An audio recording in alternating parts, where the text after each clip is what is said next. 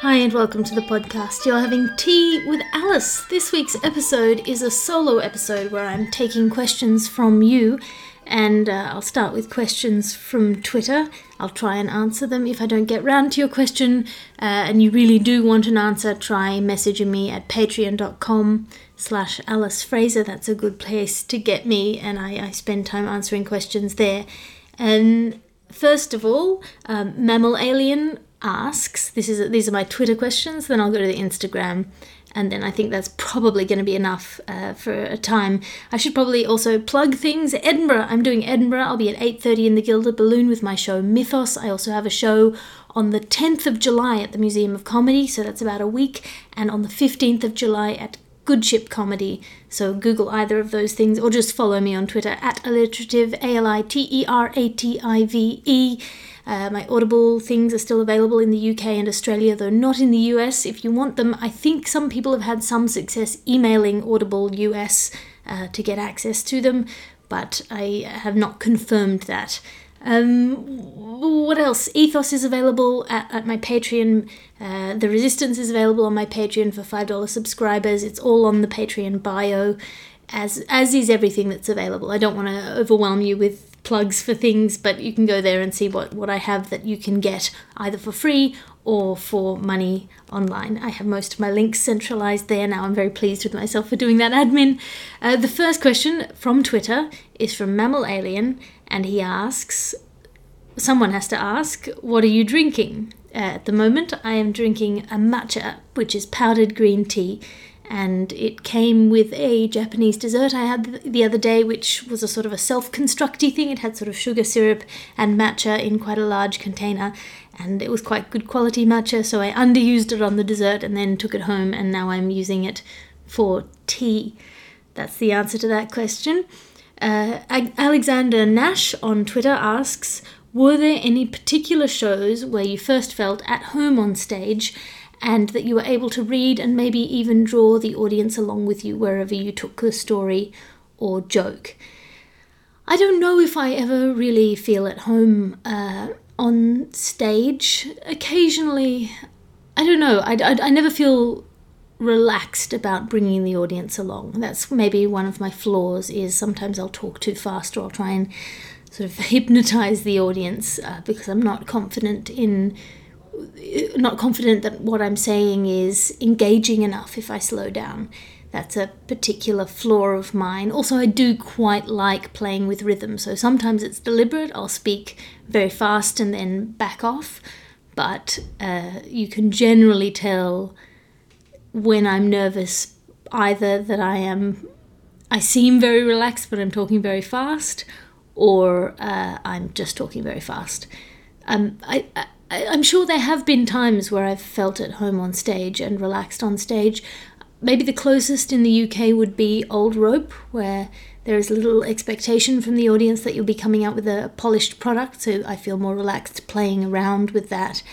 And um, on panel shows, kind of on on stage in panel shows where you're not the sole focus and you can chip in and be funny things like the bugle, I also feel much more relaxed to play around there because it's not all on me. I don't feel this responsibility that I uh, that if I mess something up, the whole show will collapse. So if there are other people on stage, then I can play a little bit more uh, as a general rule. I hope that answers the question. Uh, Dan Ilic, uh, hello Dan, asks, What is the future of comedy? Uh, you would know that better than I. I imagine it will be a lot online. I think there are trends that you can see happening in comedy now that will be interesting. I think, first of all, there is a division, a stronger division between uh, acts that have deliberately decided to be offensive, kind of choosing that strand of comedy, being provocative and offensive and and it's all just laughs. That game, choosing to play that game, finding their own audience, and being sort of, to a certain extent, insulated from cancel culture by their commitment to doing that thing. They say, "Well, I don't care if you're offended. This is my thing. Don't come if you if you don't want it." Whereas uh, there's also this other strand of people who are trying to say the right things, trying to do comedy within the limitations of um, you could say either compassion within the limitations of compassion or within the limitations of PC culture.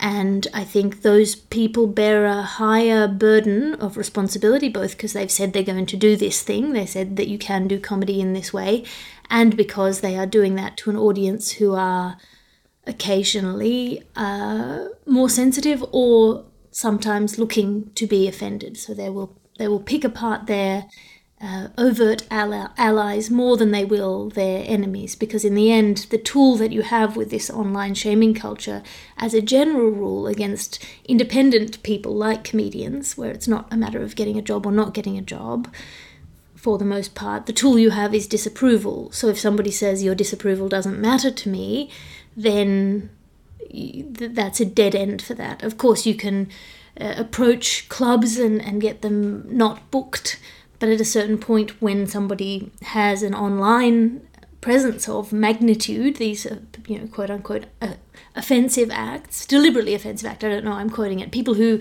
are just like, this is who I am. I'm going to say whatever the fuck I want, and if you don't like it, go away. Those people have their own audience now, and they can support themselves, and they will not be cancelled so I hope that. I think those are trends in the future of comedy. I think that will play out as a division and, and a splitting of of two kinds of comedians and two kinds of comedy audiences. I'm sure there will be some crossover, but I think it will become less and less. And I don't know if that's a good thing or not. I think it's it's sometimes really useful to see a comedian on stage in front of you who does something you would never do and you think could never be done, and whether you enjoy it or not, just knowing that it can work or seeing how it does work or doesn't work is better for the community as a whole and for our, our production as a whole. The more we see each other work, the more we know what's hack, for example, on a really basic level. And the more we see each other work, the more we see what kind of work we could do, things that are possible for us, even if we don't like what they're doing. We think, well, I don't like that. What would I do instead? What would I do differently? So I see a division coming up in the future of comedy that mirrors a division in society, and I don't know how that will play out, if it will end up with a proper schism or whether the paths will uh, cross again sometime in the in our lifetimes. Uh, Mick Nevin asks, "What is the future of Dan Ilic?" Dan is I think, going to have a great future. He is one of the most generous uh, creators. He's an Australian uh, producer and comedian, and he's worked in the US. And he gave me a lot of work when I was out there early in my career. He finds good people and he gives them work and he pays them, and he's provided a lot of people with a lot of opportunities. So I think uh, that kind of generosity cannot end badly. I hope it can't because uh, that would make me sad about the state of the world. So if, if, if we live in any way in a just industry, Dan will do very well. Stenon asks Is the rise of nationalism reversible, or is Putin right about the failure of liberal democracy? I have been wondering about this. Uh, loath though I am to agree with Putin, uh, Putin? I don't know. Uh, loath though I am to agree with him, I wonder if democracy will survive the internet. I talk about this a little bit in my show as a kind of a throwaway line, but I don't think it's just that people are shit. The first impression that you get from the internet is is oh if democracy is representing these people, dear god, how can we trust the will of the people? I think the problem with the internet and democracy is that people with means can now shape public opinion, which they've always been able to do to a certain extent, but they can do it now in such a subtle and nefarious way that it can feel like your own opinion derived from nothing. So you think about the algorithms now that can, for example, tell someone that they're pregnant almost before they know because of the changes in their behavior. These predictive algorithms that have such a sense of us not as individuals, I'm sure all of us are outliers in certain areas, but as a whole, en masse, and they can very intricately and very subtly push you in one direction or one or another direction, shaping the limits of your understanding of the world to such an extent that it cannot be a, functional democracy. You know, democracy requires a free press, and most people are getting most of their information off social media now, and that we know can be shaped, adapted, altered, biased, uh, controlled by moneyed interests. And that I don't think is democracy. I don't think it's a good version of democracy. I don't know if democracy has ever been as good as the idea of democracy, but I worry what's going to happen to it now. Uh, Abdel Rahman asks, What is the most kitchen tacky sexual harassment situation you faced after starting podcasting? Ooh, oh, I don't know. Tacky sexual harassment situation. It's hard to distinguish. I don't think I rank them. Ordin- I think for the most part, my I don't get a lot of sexual harassment via podcasting. As a rule, most of my audience are very nice, very considerate, very thoughtful people. And uh, mostly, if anything has ever arisen, it's somebody who is expressing appreciation without a sense of me as a professional person in the interactions because this this medium is so intimate because I am talking to you I'm in your ears I'm right right with you whenever you want me to be. Um, and also as a person I quite like being nice to people. I quite enjoy conversations with people. I think that can lead people to maybe taking liberties that I'm not quite sure how to politely not even reject draw draw boundaries on. Yeah i think that's it. It's it's people will willingly or knowingly or unknowingly taking advantage of a combination of natural friendliness and professional politeness um, that can put me in uncomfortable situations where I don't want to make somebody feel bad for liking me or for enjoying me or for wanting to get to know me better. All of those things are things that I actively encourage, and I, I, I love meeting you. I love getting to know you all, but it's yeah maybe maybe not having maybe not having the level of restraint or considerateness of my feelings in those situations. But on the other hand, so many people are like hyper shy and don't want to approach me or are afraid to approach me, and I don't like that either. I want to be approachable. I just wish that maybe I had a kind of a red light, green light, orange light situation plastered across my head of like, cool, I've had talked to you, I'm done now, finished talking. and that's you know just that's to do with my my setup as a person I, I i love talking to people and then i really really need to go home and read a book for two days so uh, that's probably on me to be better at communicating. I hope that answers your question. It doesn't answer your question. I can't think of a tacky, kitsch sexual harassment situation I faced after starting podcasting uh, or that was specific to podcasting. Mrs. Tikanen asks, Do you have the energy to meet fans after your performances coming to Edinburgh Fringe this year and would like to offer my quick thanks to you in person? Of course, this is sort of a, an offshoot of, of the previous question of course, uh, I would love to meet you after my show. Uh, the only element that is worth paying attention to is I might have to clear up or get out of the room so the next act can come in, but I'm always willing to have a quick chat after a show, uh, to sign anything, to, to you know relax a little bit, unless I'm running off to another gig. I will not uh, refuse to have a chat with anyone who's come to see my show. Uh, the way that I quite like doing it is the Patreon uh, $25 level subscription because then I can have that kind of conversation with you, but I'm not completely wrung out. But if you're totally happy to talk to me while I'm slightly boggle eyed uh, post show, I'm totally happy to talk to you.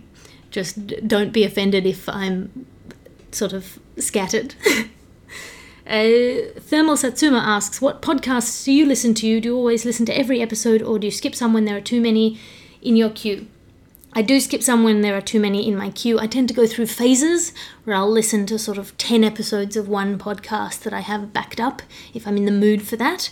Um, I listen to off and on, I'll listen to Hardcore Histories, uh, Dan Carlin. I listen to obviously The Bugle, um, Friday Night Comedy from BBC Radio 4.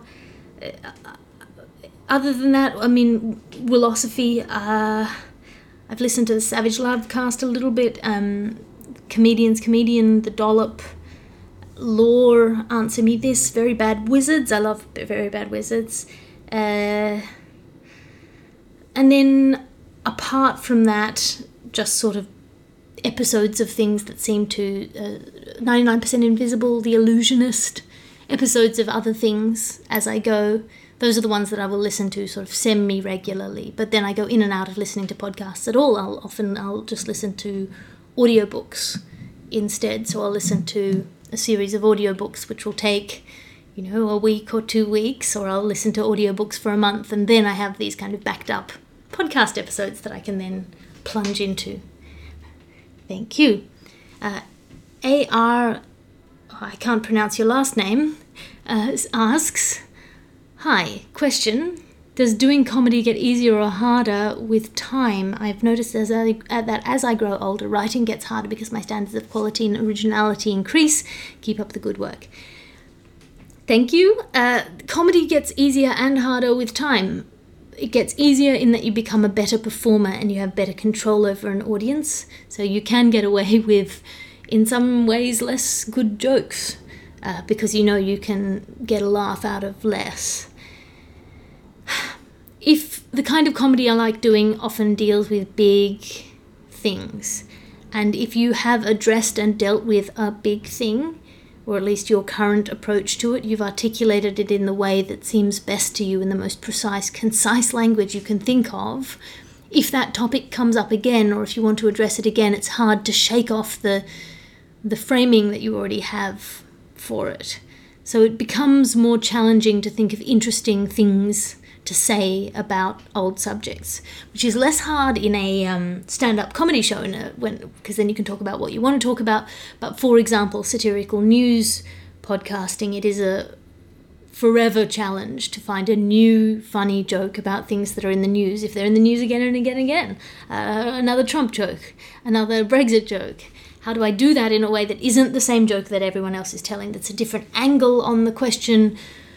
You know, often often for me it's trying to figure out something that's a little counterintuitive to say because I don't want to be part of this chorus of, you know, right on people.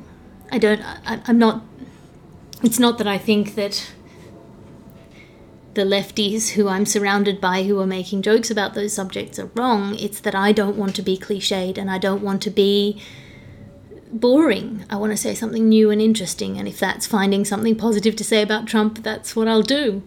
Um, usually, what I do is I overcomplicate things. That's how I do it. Um, Ian Nicholas Good asks Do you think of what you do as stand up comedy, storytelling, performance art, monology, or some, all, or none of the, bu- the above? I don't know how to think of what I do. Um, I think I don't like calling myself a storyteller, mainly because I knew a very pretentious lady with an asymmetrical haircut uh, who wore large earrings and a lot of purple, and she called herself a storyteller, and she said, Hmm, everyone's really a storyteller. So I, I, I sort of am cringy about that. Uh, I uh, it gets categorized as comedy in the guide, so that's about as, as much as I'm willing to say about that. Uh, Yo asks, what crowd or performance space ended up exceeding your expectations? Was there ever a space that proved your misconceptions wrong for either the better or the worse? Hmm. I think speaking in places that don't expect comedy, performance spaces that don't expect comedy, is always a lot easier than being part of a comedy lineup. So if you're part of a speaker's lineup and you do comedy, everyone's delighted and surprised by comedy. Whereas if you're in a comedy lineup, it becomes a lot harder to impress. The, the bar is set already at a standard. Sarah asks, How did you make the transition from open mics to individual shows, or how did you start the transition at all? Uh, it's when you have enough material that you feel like you can, or you want to sign up for a festival and you think you can fill an hour. I don't think it was a, uh, I don't know if it was a transition. It felt, felt more like a, a next step for me. That there was more that I wanted to say. than I could say in 5 or 15 or 20 minutes. Uh, Smokey the Red Hawk asks, "Have you slash would you like to take part in a tea ceremony?" I have uh, taken part in a tea ceremony. It was very nice, uh, on the high end of tea. But I'm not a tea snob. I'm a tea fan, so I will have a bag tea in a hotel lobby. Um, I'm, I'm not that fussed about it, really. Uh, Matt Barton asked, What's the best marathon you ran in terms of A, your time, and B, the experience? Do you ever still run anymore? It's hard to run uh, without a squad, and I don't really have one of those anymore. Um, I probably could find one, but I, uh, my routine is much more irregular, so it's hard to get a training schedule and I'm lazy. I don't like running on my own as much. I'll go for a run, but I don't have a, I can't keep to a program on my own. I don't know. It's a failure of self discipline there. Uh, for me, running was a lot about the social life. My favorite marathon I ever ran was the first marathon I ever ran, which was the London Marathon. I started behind and passed people all the way, um, and I think my time on that was three hours and 26 minutes, and I think my best time was 316, and I never broke three. I told myself I had my right ear pierced, but not my left. I told myself I'd pierce my left when I broke three hours for the marathon, and now I don't run marathons anymore, so that will remain forever unpierced.